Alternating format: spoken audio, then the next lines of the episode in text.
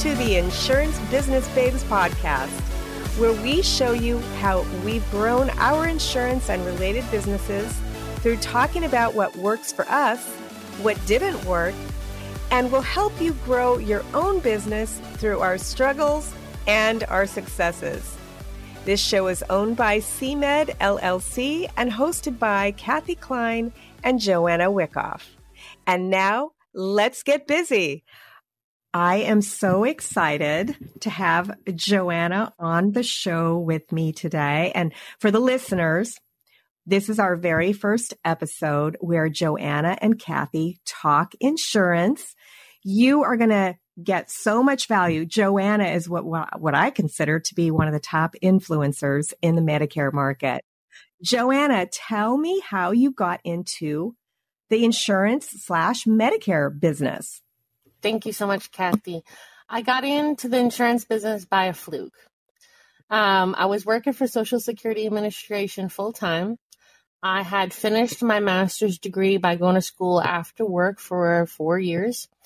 And I thought that that master's degree in project management would get me a promotion. Nobody was letting me get a promotion over there. They was getting blocked and everything. And I had a lot of free time on my hands now. I was suddenly free on nights and weekends and didn't, you know, know what to do. Suddenly, this guy met me on Facebook and he's like, uh, Do you know anybody who's looking for part time work? And I said, Yeah, my disabled sister who I just moved in with me. And she ended up going right back to New York, where we're from. And he's like, Well, what about you? Couldn't you use an extra thousand dollars on a Saturday to pay off Sallie Mae? I said, You know, talking about paying off Sallie Mae, that's about right because I had incurred about thirty-five thousand dollars in student loans to get my master's because I thought I was it was going to be worth it, right? Um, and and I don't re- regret my degree. My master's in project management is why I'm successful.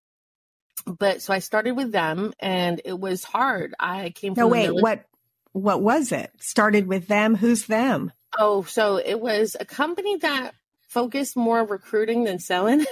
I, I, don't. It was NAA. The they call themselves the Alliance, and it was kind of like a like an MLM. I felt, you know. So was it insurance or what? It was, was insurance. It? Yep, it was an insurance uh, focus. They were focused on mortgage protection and final expense. That was their only two products at the time, um, and a little bit of annuities. And they wanted you to recruit like before you were even licensed. Oh wait, this sounds like A.L. Williams. Very Do you remember back in the day? For those of you that are younger, you don't even know who that is. But um, A.L. Williams is like a they they changed their name. I can't remember what the name is now. Primerica. Yes, Primerica, and their main thing was they were and probably still are the MLM of insurance. so this was a similar company. Yeah, probably probably a, a little bit above because they believed in having different companies like you know Mutual Omaha and Foresters and stuff. They used regular companies that I still use today, but you only got paid about half of what Street is. Yeah, and but you don't know what you don't know. This is the bad thing about insurance, Kathy. You only know the limited amount of information that someone's willing to share with you or that you have time to Google. And if you don't think to Google that answer, and even when you Google an answer, you might get 30 people's opinions because people don't know what they don't know. Like today somebody shared on my post uh, on my Facebook page that I had said we were in cult back then and it resonated with her and she decided I actually am in a cult. Anyways, um, wait a minute. Why, why do you? Why did she say it was a cult, and why do you say it was a cult? Companies like that don't want you to associate with agents outside of them. They don't want you to talk about how much you're getting paid and being shown what full street is. They don't want you to know what they're getting paid. I found out that uh, Andy Albright was getting like 170% of uh, annual premium, and I was at 55%. What? So he, was, so he was making more than me on what my work, and I was buying the leads from him, and he was reselling the leads. No, like, wait a minute. Wait, wait a minute. So let me get this straight. So you were not an employee; you were no. an independent contractor, yes, and you were making a sale Mm-hmm. And what we, so for the listener, if you're not familiar with insurance, we have something called an upline. Yeah. And that upline, it, which is funny because it's like multi market, multi level marketing, mm. But that's not really I don't want to say that's how it works because it only goes down one level usually, right? It's just the person who's supposed to be training you. So you're saying that the person who was supposed to be training you was selling you leads, not giving them to you, but selling them to you. And on top of that was making more money per sale than what you were making. And you were not getting a salary. Is that That's what you were correct. trying to tell me? Yes. That is cray cray. I am cray, so cray. sorry. That is well, that is awful. It, it's cray cray. Now the good thing, Kathy, is while I was there, I had a full time job. Now they were pressuring me to quit my eighty thousand dollar a year job, but I could. I was not successful in sales because I didn't know how to sell. I didn't come from sales. I couldn't get a ride along. I was saying, "Hey, can I take off of work to shadow you?" And they said, uh, "No." And what? I, they crazy. they wouldn't were they selling? Maybe they weren't selling. They were making all of their money off their agents selling. Do you think that's what was going on? Possibly. Or, I mean, sometimes they treat the downline like their own competition, you know? Um, and I couldn't even buy leads in where I live in Atlanta, Georgia. I had to buy leads in Gadsden, Alabama and drive two hours. Why? Know, because they only gave the leads here to the top producers. The first, the the brand new A leads went to the people who were already making a lot of money, so they could continue to make more money. Does that make sense? Now, were they located in Atlanta? No, they were actually located in North Carolina. Okay, but why couldn't you get the same kind of leads that you were driving for in your location? Like, I don't understand why they wouldn't let you so, buy those leads. So new leads, they called them A leads, brand new fresh leads. They were only offered to agents who had uh, standing orders for leads that were given to the top producers.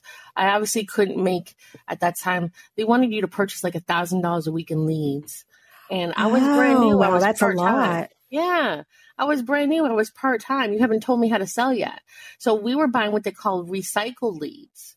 Like oh, the leads that they've already been called like 400 times by other agents and they get mad when you call them. Exactly. So what they did was, and this is how you know you work for this type of company, they would take that lead, that brand new lead, and five weeks later they would resell it, and then five weeks later they would resell it. Now, Kathy, if you buy a lead for thirty-five dollars, would you be mad if somebody kept reselling it? Because that you you just paid thirty-five dollars. That should be your lead forever, right? Yeah, but but for the listener, if you're new to insurance, there's something called um, exclusive leads, and those are leads that are not sold to other agents. And then there's something called just leads, and they're usually sold to like 15 different agents. It's crazy. crazy. If you're not the very first person that calls that person, then what's going to happen is they're just going to be mad when you call mm-hmm. them. Mm-hmm. And um, can Joanna, can I just give a little plug for? Sure.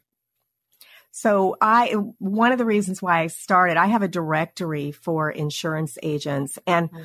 there's going to be, there's two sites. I'm going to mention them both because with the new Medicare laws, we're recording this in 2023 and the, there's a new law that says you can't pretend like you're Medicare. Well, my sites don't pretend like I'm Medicare. But there's some insurance companies that won't allow you to get a lead from a company that has the word Medicare in it. So I have two directory sites. One is called certifiedmedicareagents.com because that's what they do. And the other is called certifiedsenioragents.com.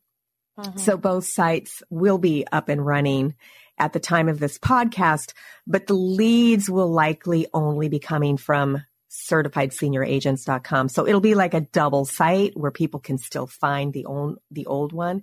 But those are all exclusive leads. Like they're not being sold to 15 or 20 people or what happens is people come in and they read about you and they they they're like writing directly to you. They're not just filling out a form for some random person. But yeah, Joanna, that would have made me so mad if I had paid $35 for a lead because that's almost the lead price of an exclusive lead price. So they were selling what we call what do we call those? Used leads? I forget. What are they called? Aged leads they were selling you aged leads for almost the same price as an exclusive lead. Exactly. Wow. Oh my gosh. How long did it take you to find out that you were getting ripped off? Um, I wasn't the brightest tool in the shed. um, I stuck it out for two years, you know. Um, and how they get you is the um, the relationships. They try to make you feel like you're part of a movement, like you're part of a, a, a family, a cult, a cult. So the meeting, they wanted to meet every Thursday evening for an opportunity meeting slash training, and the training was only about mm, five minutes from my office at Social Security. So I would leave work, you know, I would drive over to the hotel meeting area and I would sit there and try to call these leads before the meeting started. And, you know, my upline, he would come in, say hi to me, and then he would keep moving. He wouldn't even sit down and help me try to dial. And that was my biggest struggle, you know. Now, here's the thing, Kathy, today we know that I could have hired an appointment setter, right? Absolutely. Had, had somebody said, Hey, Joanna, you have a full time job. Let's hire you an appointment setter to call these leads on Thursdays and Fridays while you're at work so you can just show up on Saturday and sell. That would have probably helped me sell immediately. But nobody told me that that was an option. And I don't think they knew it was an option. And I think that they were trying to discourage that. Because the more, remember, the more leads you buy, you're the product, you're the consumer now. So companies that sell leads, if they don't care about your success, you're now their consumer and they don't care if you ever close that sale, right? You just bought you just bought a thousand dollars worth of leads. Now they weren't they were buying the leads themselves, right? They no, they own their the mail house. They owned their own mail house. What? Mm-hmm. So basically, it sounds to me like their business model was to get agents to come in and they would become their downline. Mm-hmm. They had two streams of income. One mm-hmm. is they were making more money than the agents were when the things closed. And the 2nd mm-hmm. was, of course, the leads. Exactly. So, and they weren't encouraging you to get leads any other way, just to buy them. They did not want, they didn't encourage you to network. They didn't encourage you to do it any other way. And then when I told them, so two years in, um, no, maybe an, an, a year and a half in, this lady told me that I should sell Medicare. And I said, Medicare? I, I didn't know you could sell Medicare. And she's like, Yeah, I set up a sign on my. She was doing durable medical shoes at the time, diabetic shoes, and I think that's a brilliant idea.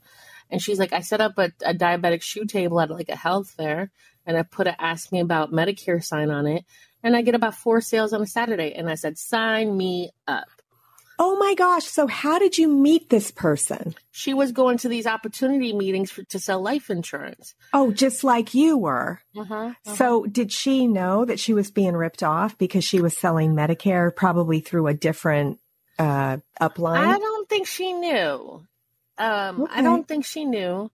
Um, now, when I signed up for Medicare under her, I thought she was going to be my upline. Um, but Medicare is completely different.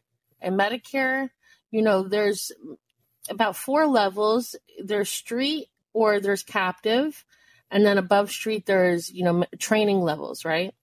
Um, so they couldn't do the MLM style on um, on Medicare until they figured it out later. But they didn't. Th- this company didn't want to have anything to do with Medicare. They said, "Oh, you go get your little twenty dollars. Good there's no money. There's no money in Medicare."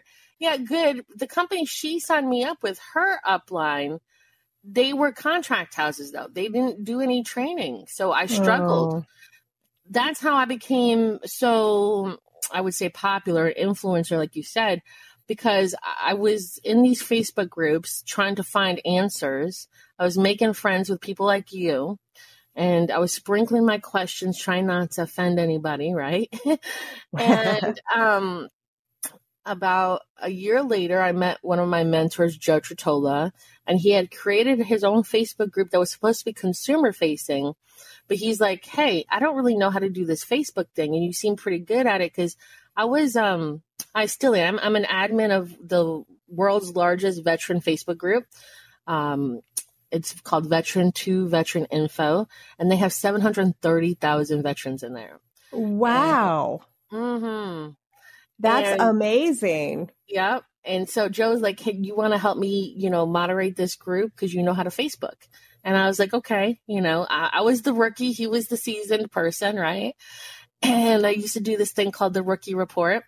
Um, but I was, every, you know, I was reteaching what I learned because I remember the struggle, right? I remember no, everybody was gatekeeping information. Originally, I didn't know how to do a presentation for a good four months because I oh had to my go to. gosh. Yeah. Now, this was in your old upline, not in the Medicare. Or was no, it this in the was Medicare? in Medicare too. My Medicare journey was not easy. Mm-hmm. well, at Um, least you knew a little bit about Medicare because you came from Social Security. So I knew the entire federal side. I knew the extra help for Part D. I knew the IRMAA. I knew the Medicare entitlements, um, and that, re- and then also the QMB piece. I also knew. I didn't know the sales part. I didn't know the commercial part, right? The compliance pieces, right? And there's a lot. So with all my frustration of like everybody's gatekeeping this information, this seems like nobody was really wanting to train. And so I would start every time, and it goes back to my Air Force roots. In the Air Force, if you were a day ahead of somebody in your training, you were now their trainer. well, you know, you can teach people stuff that you know and they don't. Yeah. I do it in art. You know, I'm not I'm not like a famous artist or anything, but I teach people what I know in in the art world. So yeah, I get it.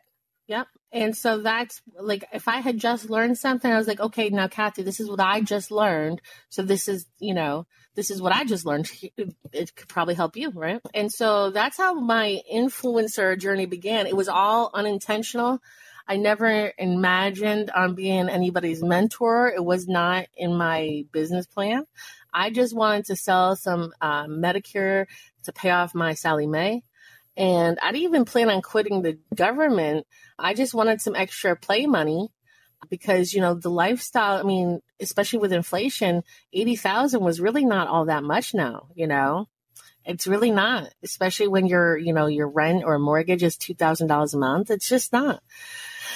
So I started selling. Uh, I would go to a Walmart after work in AEP. After sell, after working all day, I would drive an hour to Walmart, sit there from five o'clock to nine o'clock, and all day Saturday and Sunday, and hopefully hope that somebody would talk to me that day. you know, Now, now I have a question about that because did you have to pay? So for the for the listener, a lot of these booths that you buy, you have to pay for.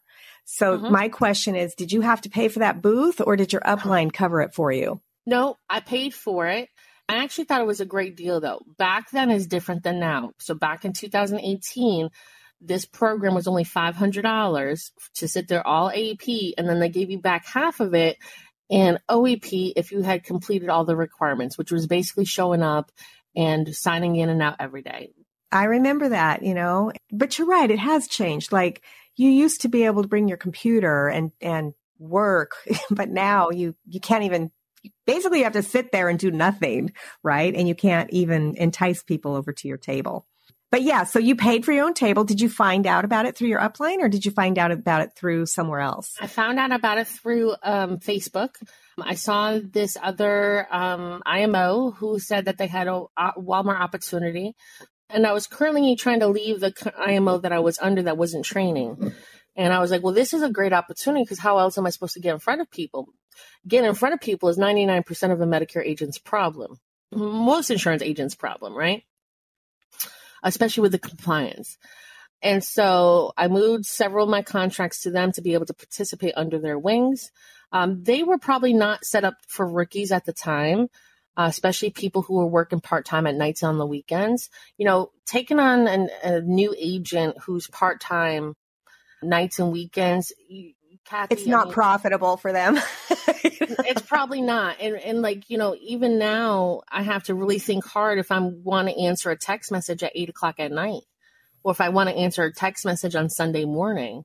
Uh, it's a very hard business decision for people like you and me. You know, they have to really have the gung ho when I take on a part time agent who's going to be communicating with me nights and weekends, right? well, you and I are going to have to talk about that. So we'll have to get you a little bit more systematized.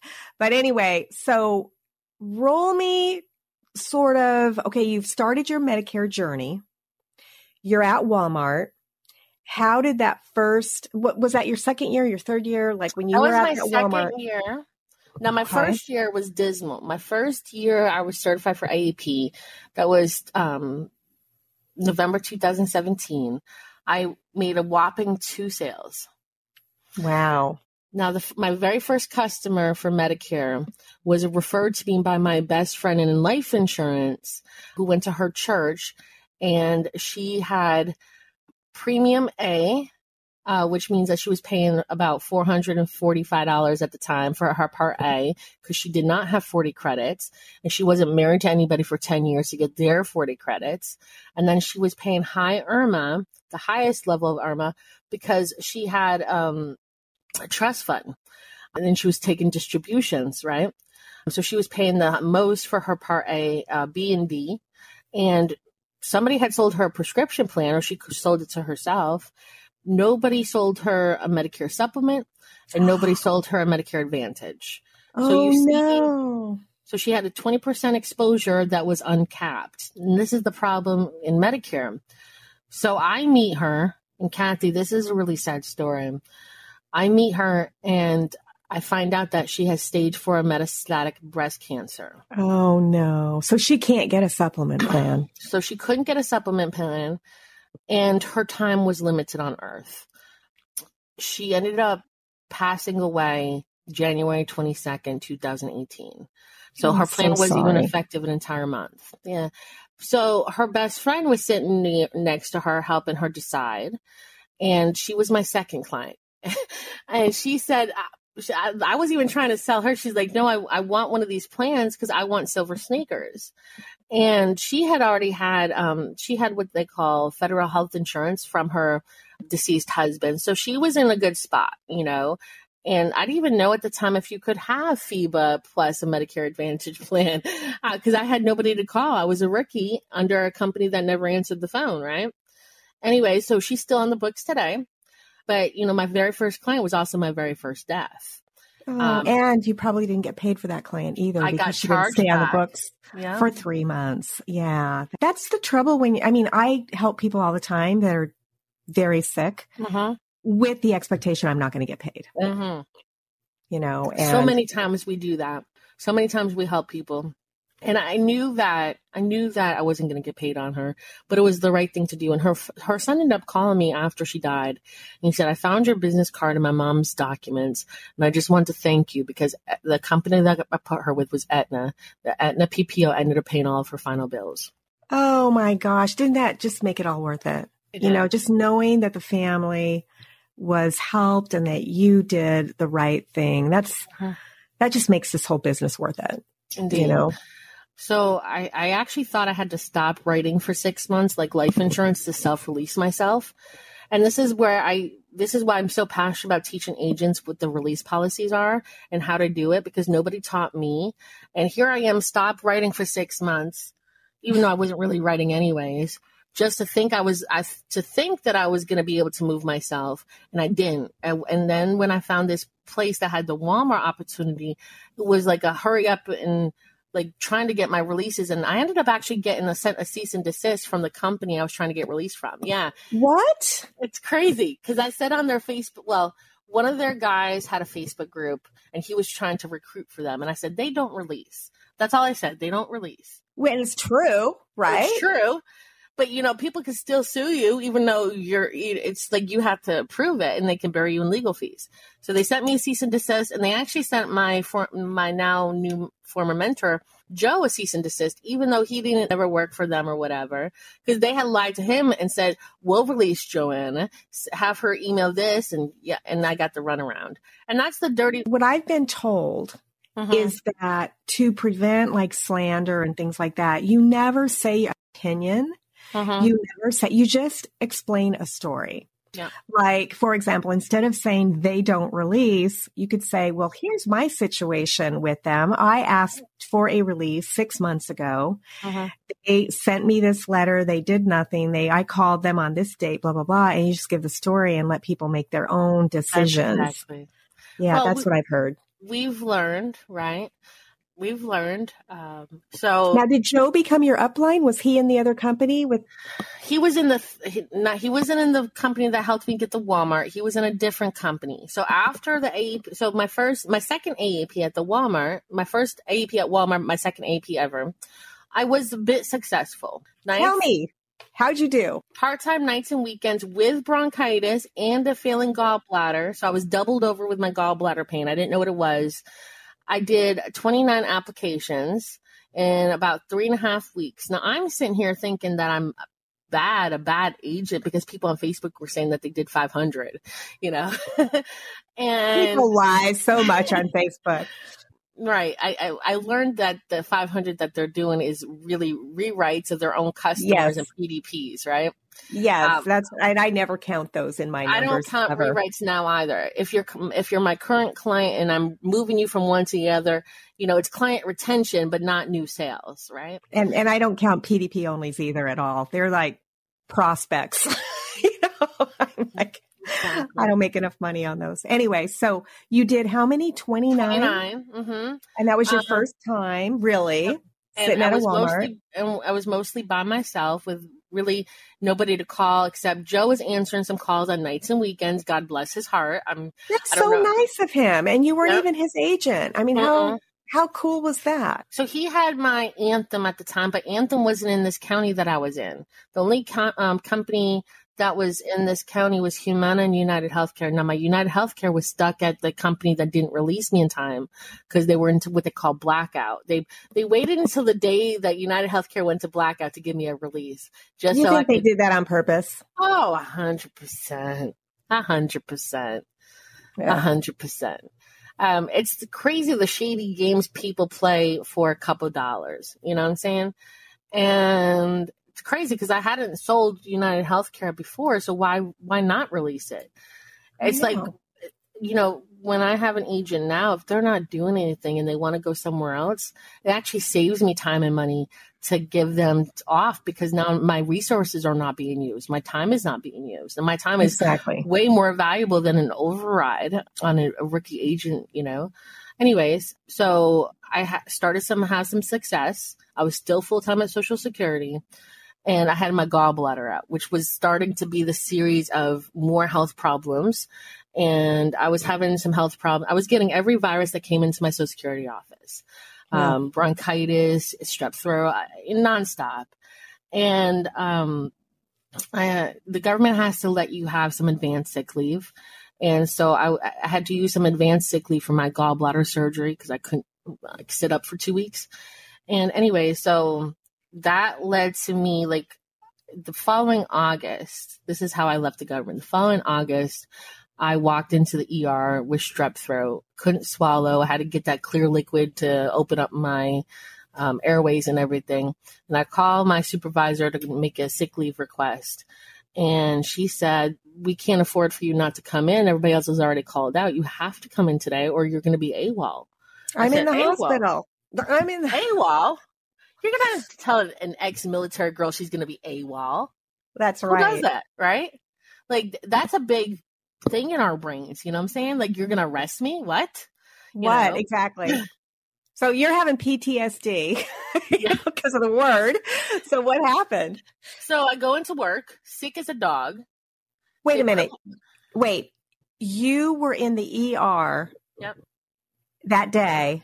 That morning. went in that morning. Yep and you went into work. Yep. So then what happened? So they put me on the phones for eight hours. And I, I just told you I had strep throat, right? You know how painful. How, how are you talking? Yeah. Right. Right. And they don't care. I was there for nine and a half years at that time. I had all the awards. I was doing extra work on top of my job as a fraud. I was helping um, Office of Inspector General do fraud investigations. I, I was the go-to, you know. Anyways, um, so that night I went home and wrote my resignation letter. You couldn't wait six more months till you had 10 years. okay, so let me ask you a question. So you can say you don't want to answer. Sure. How much money were you making on Medicare and your other business when you wrote that letter of resignation? Not much at all. I had I had maybe those 29 lives plus 10 more on the books. But remember, I had just gotten paid in January, so I wasn't having, I didn't have any renewals yet, except that one renewal from 2017. So you quit your job with 29 clients, 39 would, clients. I wouldn't recommend it, okay? oh my gosh. I wouldn't oh recommend it. So, Kathy, Okay. I did I did some bad things, and I don't recommend doing it the way I did it. Okay. Yes, listeners, please do not quit your job when you have 29 clients. No. Unless, yeah. and I So- teach way different now. But my, I felt like my back was up. Kathy, I was walking into work. This was a really bad work environment for me. I had already filed many grievances for, um, for discrimination. I had filed grievances for uh, workplace accommodations. I'm a disabled veteran. I have a chest injury. They hired me knowing that I couldn't get a printer within 300 feet of me. You know, and I like I have a chest injury. Some days I can barely walk at the time Oh my and- gosh. they were they gave the girl sitting next to me telework for six months. She was still teleworking, but I couldn't get five minutes of telework. And I'm the disabled veteran. And so I filed many grievances. I was walking in the door crying. I was being treated like crap. I was the only person in my office that looked like me. Um, and it was really a bad work environment. Like people, my supervisors were scre- like my supervisor was allowed to scream at me. The What? customers, yes, it was a toxic work environment. Because guess what? Nobody fires somebody for 30, 40 years there. They think that they control everything. This girl walked out to me. One of my coworkers walked out to me and threatened to kick my ass. And she wasn't she At wasn't work? at work because because I didn't take somebody that was at her front desk while I was in an appointment. It was the Now, wait a craziest second. thing. I okay, so I have a question for you. Mhm. This sounds like totally like high school. But Yeah. did you get an attorney? No. I am so sorry, Joanna. You should have sued their asses off. Could Excuse my language. would have. So here's the thing. One of my other friends that worked with me, he was a disabled veteran too. And they were going after him too. It seems like they had a problem with the disabled veterans in the office, even though we were the ones who were like the hardest workers, you know? So I, I, didn't do a lot of things. I didn't really know how to advocate for myself. I tried to go to the union. I wasn't a union member. Nobody really cared you know and here's the one thing Kathe in corporate world hr is meant to protect the company not you Oh, absolutely. Eh, They're absolutely meant to protect the company. So keep that in mind. I Mhm. wish you would have gotten an attorney, but it's probably been too long. I don't know how long ago oh it was. yeah and and i couldn't afford one you know like how Oh no, you- they no no, they would have they would have done it on contingency, Mm. you know. but those days people are over. know people don't know they don't know how to do it you know those days are over Third, they would have taken a third of whatever they got for you. sure um but anyway, so you quit your job. i quit my job Now you're doing now you're doing Medicare full time. yeah, So so Yeah. what happened? more bad stuff Oh no. Well, all right. So, how I paid my bills, that's probably the next question. I had emptied my thrift savings plan. I had like $29,000 in there, and that's how I survived because my cost of living at the time was pretty high. I was used to making, you know, I was taking home about 4000 a month, plus my little Medicare money was like my play money, right? So I, I survived off of my thrift savings plan. Now, I had, by then, I had moved some of my contracts from the place that gave me the Walmart. I still had the Walmart. Thank God. This guy I had moved my Humana to told me that Humana had given me market money um, and that I was going to be able to do like seminars with it. And that was my business plan. My business plan was to do seminars. Yeah, you think. Okay. This is why you really need to get everything in writing, Kathe, especially when it comes to marketing money, which is really like pie in the sky to some places. They make promises and then they don't follow through. So October comes, I said, Hey, well, actually, before October, September comes, I just quit my job. I say, Hey, where is the marketing money I'm supposed to get for my seminars? I need to like start paying hotels and do mailers and stuff. Now, mailers should have already been done, but he wasn't mentoring me properly, right? Mailers should have been done in late July. Now, now I know that now, right? And he comes to me, he says, uh, instead of seminars, I did um, a lead drop, a direct mail lead drop for you in Douglas County, Fulton County, and DeKalb County. Now, I live in Douglas County. Fulton County is all of Atlanta from top to bottom. And then DeKalb County, you kind of need to carry a weapon on you to go there. okay. And I said, oh, you know, I'm not going to li- look a gift horse in its mouth. So I said, okay, thank you. All right. Because again, it's something that I thought was uh, October comes, no leads. October 15th, I said, hey, did you get any leads back for me? Because he did the mail drop on his account. And he goes, no, no leads come back for you yet.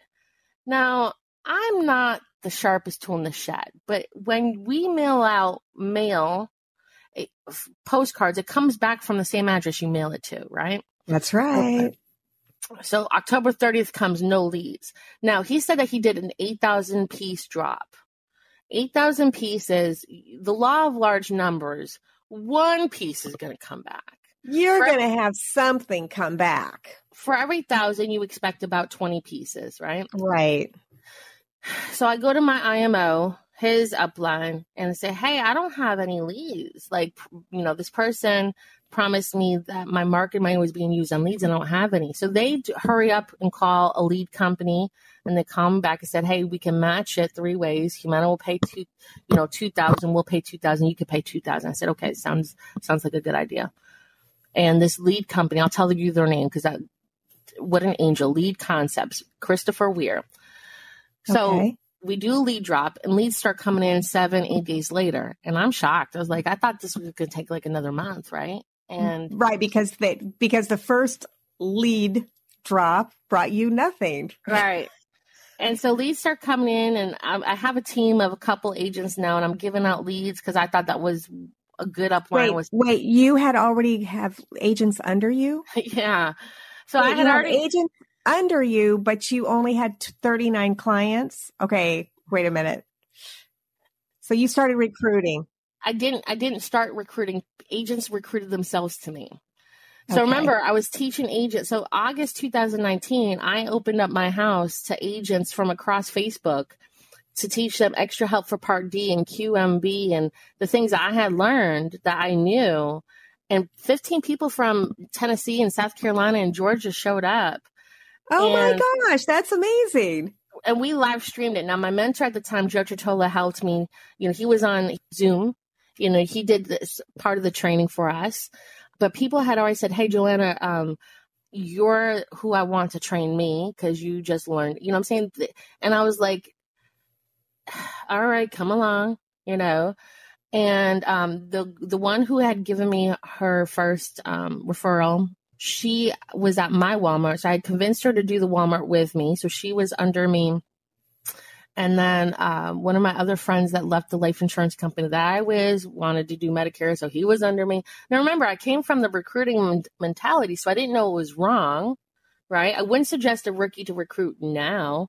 I always say now, oxygen mask first, because training new agents is a very time consuming activity, right? And you don't know if they're ever going to do anything with the 80 hours of training that you just gave them. Like I I gave a lot of agents my time and never, you know, saw an ROI on it.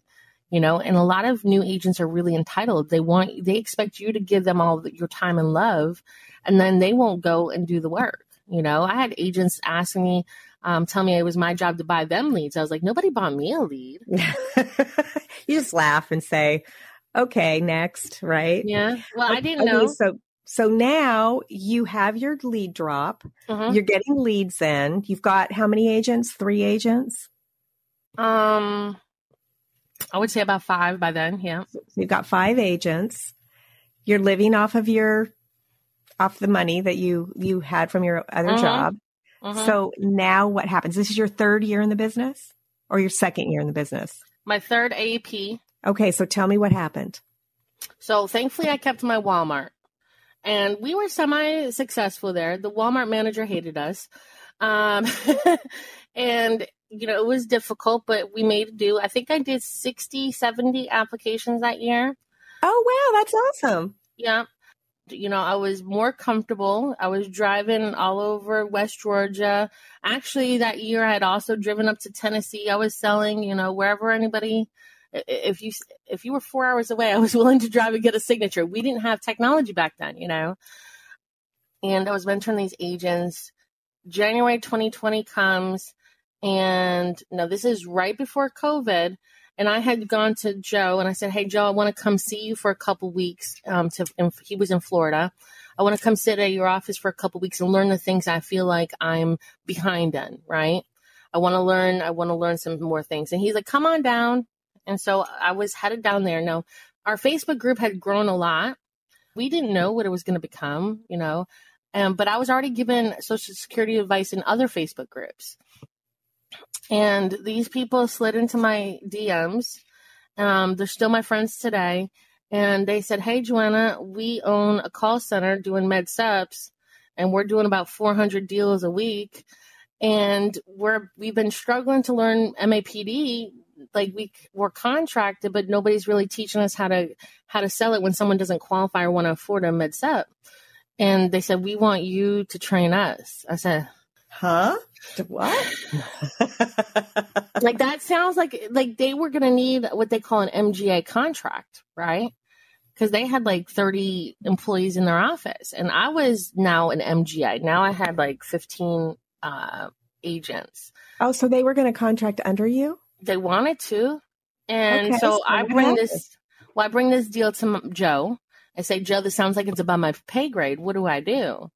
And he goes, Well, how about we split on it? You can help me do the admin work and I'm like 10 minutes away from them. I can go train them in their office. And so I was like, that sounds like a good idea. Sounds like a good business proposition. And I trusted Joe because he had shown up for me. Joe had shown up for me since 2018 when he wasn't making any money. Right. And so we were, Joe and I had become really good friends and we met this company and they did come under Joe. So they were quoted to Joe and um, I'm still running business full time in Atlanta. Uh, agents are flocking to us from the Facebook group, and um, I, I had been referring the agents to Joe that weren't really local to me, or I didn't really know um, if they were a good fit. Like the seasoned agents, I would put with Joe. I would take more of the newer agents, you know, and COVID hits, and Joe and I are training agents online for free and and agents are still moving their contracts or contracting under us and contracting under me. And it was like crazy. They were scheduling themselves on my calendar and i, I was trying to see if i could help them you know because i remember was like when nobody was answering my questions. And um, joe said hey um, so we're in covid and your money from AEP is going to run out and you're helping me work 18 hours a day onboarding this call center and everything because call center agents are really hard to get a hold of. They don't have the time to sit there and do their certifications like one of us, you know, they're, the phone's ringing nonstop, right? Anyways, so I decided to um, take a position with Joe. Uh, I think back then my title was Vice President of Agency Development. I was the one responsible for all the agents training and everything. And agents were just coming over, flocking. And now, did you have to give up your contracts when you took that, or did you get to keep your contracts in your downline?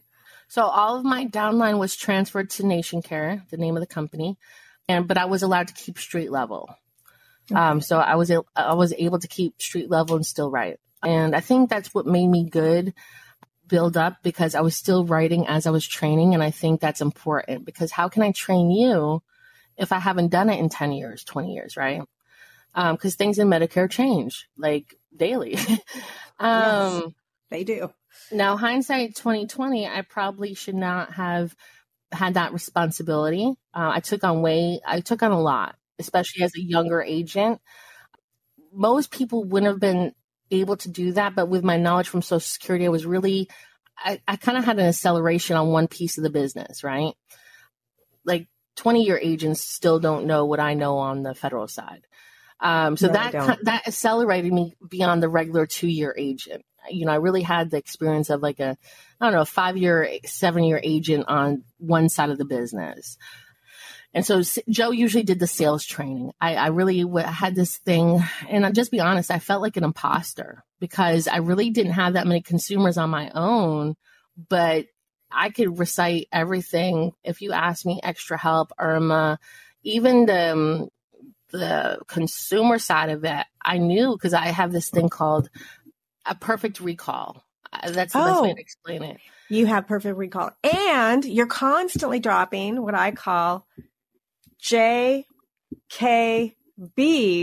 in the Facebook group, which is Joanna Knowledge Bombs. And so you know more about Medicare slash Social Security than most people. So even though you'd only been in the business for a short time, you still had so much knowledge. But yeah, a lot of us have imposter syndrome. Mm-hmm. And the imposter syndrome blocks us from growing our businesses. Like you might have a mindset of, oh, I can only make X per year mm-hmm. because above that, then for whatever reason. Now I'm saying that with the full knowledge, and you know, Joanna, I don't want to make a million dollars a year. I'm totally happy making just the six figures that I make. When I mm-hmm. went into this business, I had a goal of the number of clients I wanted.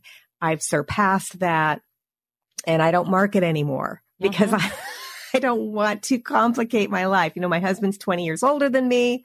He's got some medical problems. And so you know, it is what it is. But you can make this business whatever you want. If you want to make, you know, part time $1,000 a month or whatever, you can do that. If you want to make six figures, you can do that. If you want to make a million dollars or more a year, you can do that too. So this business, you can do what you want to do and don't let that imposter syndrome stop you. So what did you do? I mean, so you, you joined Joe and you were running that business and you were getting a salary for that, mm-hmm. right? Mm-hmm. And on top of that, you still could write your own business. So, yes. and I know things have changed since then. So bring us up yeah.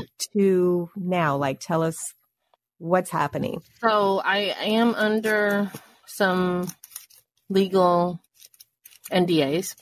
So you left a company. I left the company. Right? You left mm-hmm. a company and you started doing something different. Yes. So uh, Joe had decided to retire. He was going through some life changes on his own, and he decided to leave the Medicare recruitment uh, side of the business. And he sold his portion of the company to somebody else. And you know, it's it was a different dynamic. It was no longer the Joe and Joanna show. So you really joined that company because of Joe, and Joe's not there anymore. So right. you decided it was time to move on. Exactly. And I wanted to have full control over what my future was like. It's when people have different ideas of where the the company is going, and you're the minority owner, or so you think. You know, you want full like in your business, you have full control. You can just not do anything today, right? And so I wanted that for myself too. So I, I left and our separation agreement, I had about 100 agents that were given to me as part of my equity uh, in the company.